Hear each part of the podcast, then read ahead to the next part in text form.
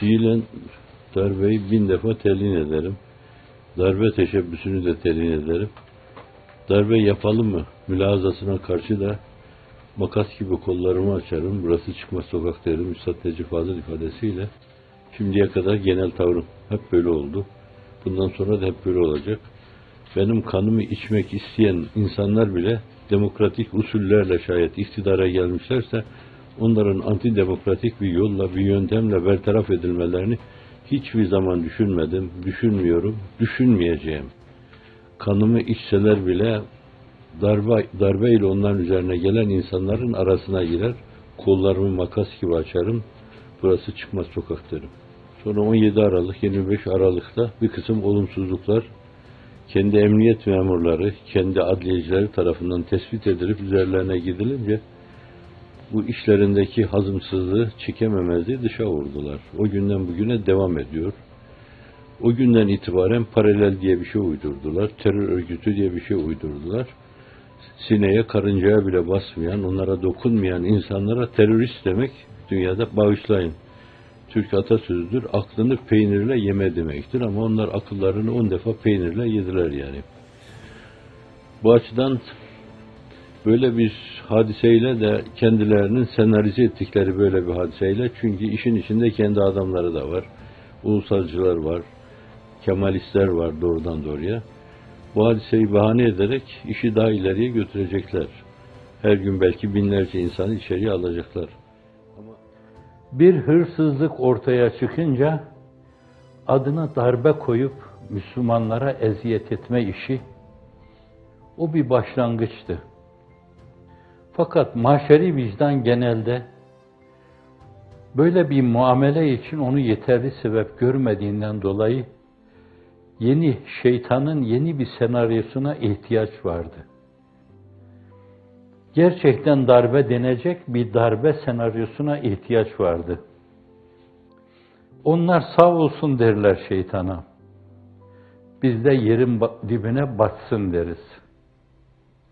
Çünkü onlara öyle bir senaryo verdi, ellerini güçlendirdi. Darbe senaryosu. Kısmen güçlendiler. Bir yönüyle yapılan mezalim makuliyet kazandı. Ettiler ediyoruz, dediler diyoruz, kıydılar kıyıyoruz. Yaptığımız şey mukabeleyi bilmisil.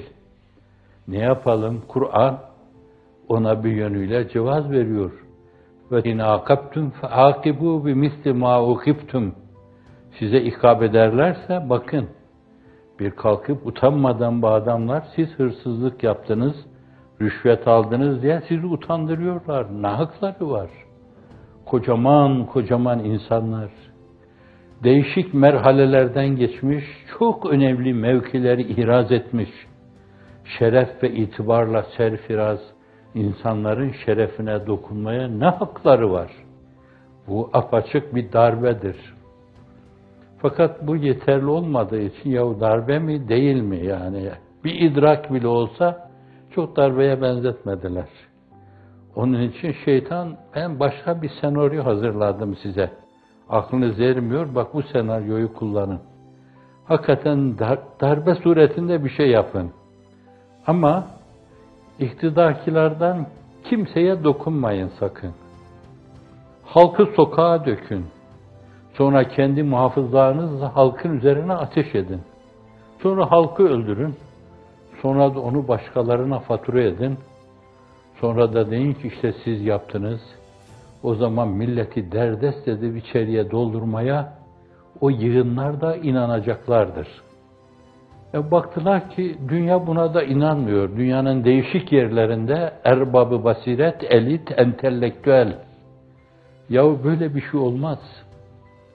Bu insanlar nasıl olur? Her şeyden haberdar oldukları halde Camilerin minareleri, hoparlörler hazır, Diyanet teşkilatı hazır, imamlar hazır, müezzinler hazır. Hadisi olmadan evvel çıkıp camilerin minarelerinde haykırıp insanları sokaklara dökecekler. Resul iyi bir kargaşaya sebebiyet verecekler.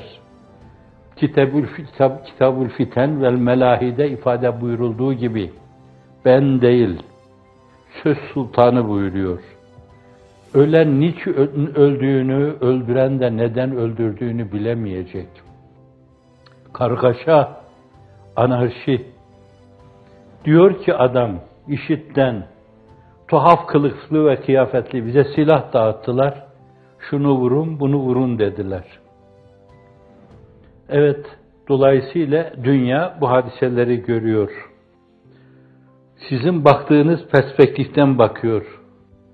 Ya burada da bir kısım boşluklar var. Buna darbe dediler ama bu galiba darbe diyenlerin uydurması. Bu da yine şeytanın bir senaryosu.